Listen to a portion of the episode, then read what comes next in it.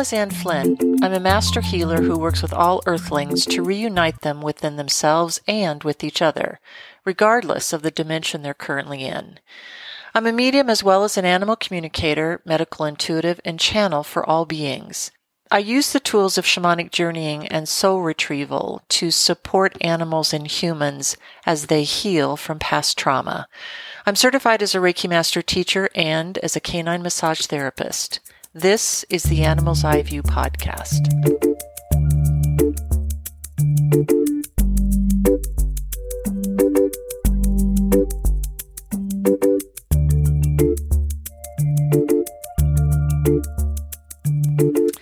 It does seem to me, and perhaps to those of you listening, that currently for humans, we're kind of hanging on with all that we can hang on with, at least some of us, in order to make sure that no changes that we don't necessarily approve of from our own life experience perspective happen. I think that's one of the reasons, clearly, why there's been such a hullabaloo, if I can use that word. Kerfuffle is another word, which I love words. You guys know that. About removing Civil War monuments and specifically those monuments that honor individuals who most definitely had a part in the very birth and creation of America, and at the same time were also slave owners. That kind of dichotomy isn't going to be able to exist any longer, which is why I think there are some of us, I happen to be one of them, who would fully support the removal of any kind of monument, memorial, plaque. I don't really care what it is that keeps us locked in this wounded place and to a certain extent and maybe even more clearly keeps us from seeing that wound for what it is particularly and specifically. Because as we've talked about before on this podcast, we're not great with our history here in this country. We're not great with throwing all the veils back and all the curtains back and saying, oh my gosh, yes, absolutely. In point in fact, there was some time in this country where it was perfectly acceptable for some people to own other human beings. And of course, the lens through which we see history, I think, is always going to be 2020. And at the same time, though, I just don't honestly see a reason for us to hang on to these monuments and these statues and these physical things when clearly we know better. We know better now. We've known better for a really, really, really long time. And again, I think it's this kind of particular, and if I may, because I'm a member of the same species as you all are, peculiar intention, desire, habit of humans to hang on to what was the past we're just not really good at letting go of like, oh, well, that's what that once was. And because that was what it once was, regardless of kind of whether it's good or bad, we kind of want to hang on to it simply because it once was. And I know that certainly as this country has kind of continued to evolve, there most definitely have been times that we have come to a place where many of the states, specifically southern states, have said, no, we were not okay with having the Confederate symbol and the Confederate flag, and that symbolism being any part of our current flag. And so they move forward with legislation to, again, sever that tie with the past. Why? Because it no longer serves all of us collectively. And after all, that's kind of the whole point. There definitely are people, I think, who and I had conversation with one of them on Facebook um, fairly recently, who perceived that in getting rid of these monuments, these statues to these individuals, that we were attempting to erase history. I know you guys know this, but that simply is impossible. It's simply impossible. And I would also argue that individuals who say, but we have to have these reminders, otherwise we'll forget that just doesn't really put a whole lot of trust in us in a collective, does it? That's a pretty low bar. That if we think we need to have these symbols of when this war happened in this country, when factions, brother and brother, were actually pitted against each other over something, and I do believe, and I know there are people who say that it wasn't about slavery. I do perceive that it was about slavery and owning another individual and therefore being able to do whatever we wanted to with them and to them as if they were an object. And that if we're somehow going to forget that that's a bad thing, and I know we've talked about memorials before, and I, I promise there is a segue coming in here because we're going to be talking about animal totems. I did promise you that in the title of the podcast. But again, I just think that's a pretty low bar that if we think we're somehow going to forget that genocide, that murder of millions of our fellow beings in human experience is somehow not okay, then again, I I don't really hold out much hope for us. Because you see, as we've talked before, all the other species on the planet, they come into this planet in incarnation with kind of a download of a history of what happened specifically for that species, and more so, the history of the planet because they are so deeply connected with the planet. They know where all the volcanoes are. They know where all the cracks in the Earth's crust are. They understand about tsunamis. They understand about all of these things that have happened before because they are so intimately tied to the Earth herself and as well to the evolutionary path of the earth on a soul level. Because dare I remind you of this too much? Not only do all y'all have a soul, every sentient being on this planet has a soul, and as well, the earth herself has a soul. And I think it's a particular human thing that we do, that we say, for eons, our species has both vilified and worshiped the other species on our shared planet, and we still do we see them as somehow receptacles for us and more so objects to be somehow hung upon onto the wall, cast in bronze, or perhaps carved out of wood. But the moment we do that, we create an us and a them not dissimilar to the Civil War statues and monuments. It creates an us and a them. It is a reminder, yes, there was a point in time that this was not the United States, this was the Confederacy, and this was the Union, and they were at war with each other. And specifically, when we talk about animal totems, Historically, it served the purpose to unite a group of humans who would seem to need a purpose for gathering together under an outward sign and with mostly physical attributes as the defining markers, rather than join with our relatives on this planet, other earthlings in real time, such as during shamanic journeying and things like that.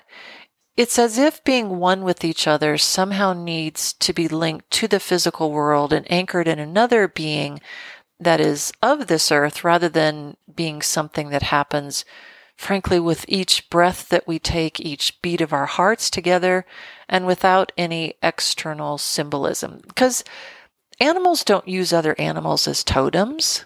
They don't have statues for each other if wolf wants to connect with eagle, wolf simply connects with eagle. If bear wants to connect with wombat, bear will connect with wombat. There isn't a need for altars or external symbolism that we can somehow elevate out of ourselves and into this other place because to animals that place is available every single moment of every single day. Their connection within the web of nature and with each other is what serves as the outside structure for their own tribe's identity. That's predator or prey, wings or no wings, scales or fur. And yet, even with these categories, all are equal and one is never over the other or put on a pedestal. Their need is mutual for each other and it's also given without regard. I would also be the first to say, when we're talking about animal totems and power animals and, and things of that ilk, that it may happen when you're doing a shamanic journey that an animal does come up more frequently than other animals. I would invite you not to become attached to that and I would and I would also invite you to not claim that animal as if it were something or someone that belonged to you because they don't. And moreover, when we claim animals as power animals, as animal totems, etc., without knowing it, what you're doing is narrowing the field of energy into which other animals will feel free to come. Because let's face it, everybody always wants to connect with the lion. Everybody always wants to connect with uh, bear. Everybody always wants to connect with wolf. Everybody always wants to connect with tiger. Not very many people would like to connect with anteater.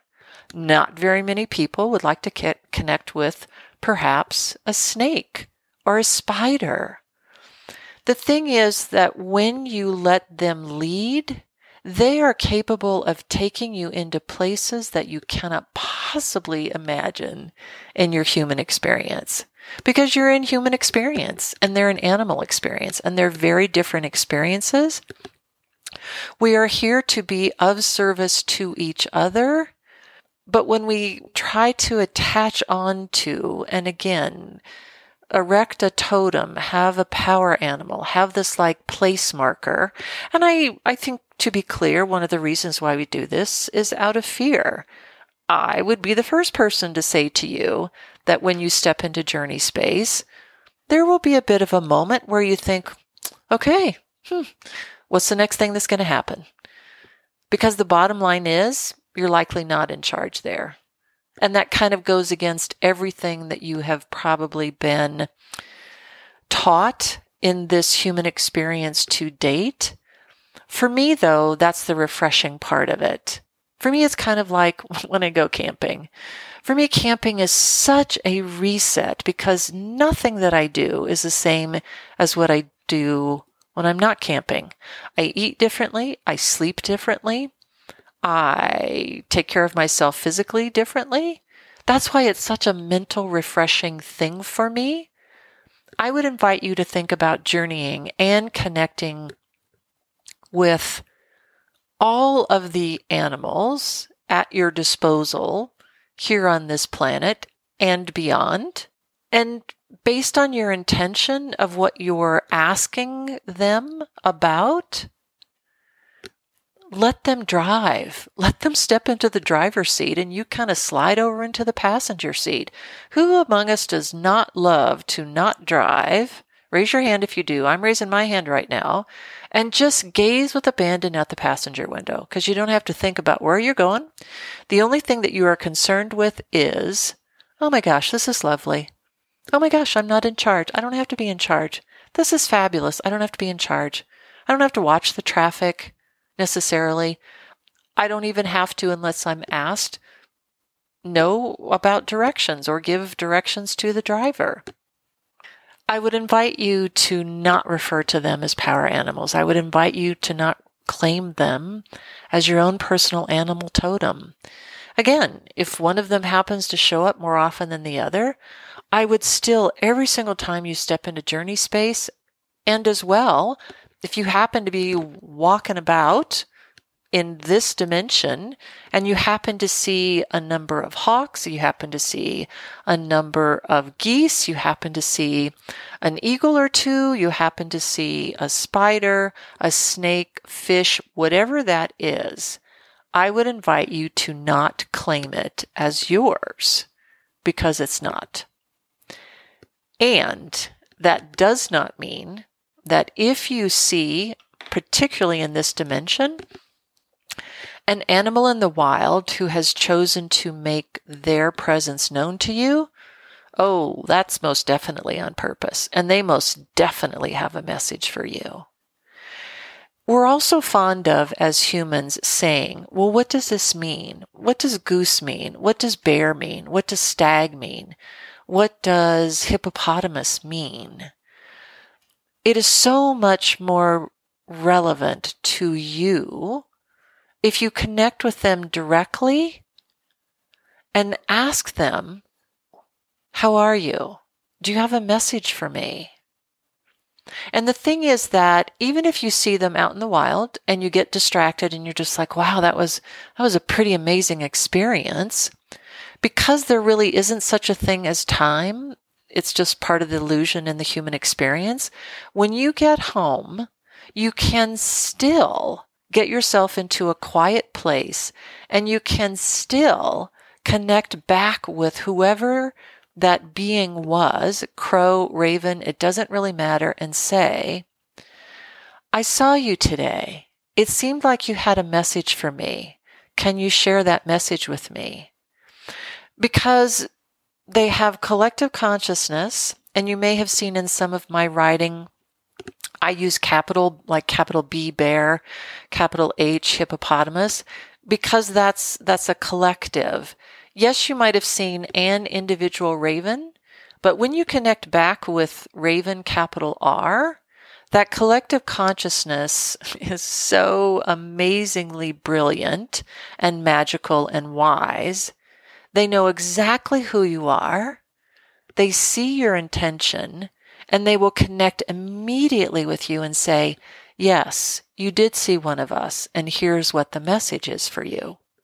These are the very beings who purpose, I believe, on this planet, all of these animals, is that of star beings, no less and no more than you or I are, with enlightened intelligence and in intuition far greater than our own, because they are an animal experience and who would love nothing more than to serve alongside us in enjoying the bounties this planet has to offer all earthlings.